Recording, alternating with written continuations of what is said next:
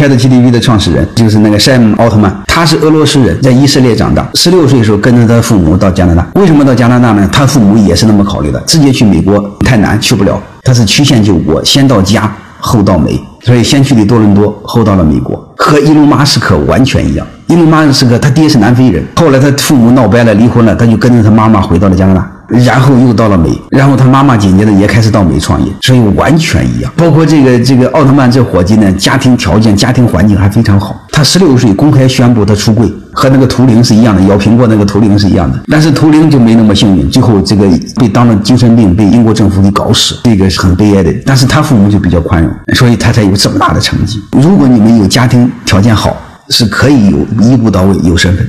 好了，我就不多说了。关于这个怎么思考啊，你们可以看看那个关于我的那个思考原点的课。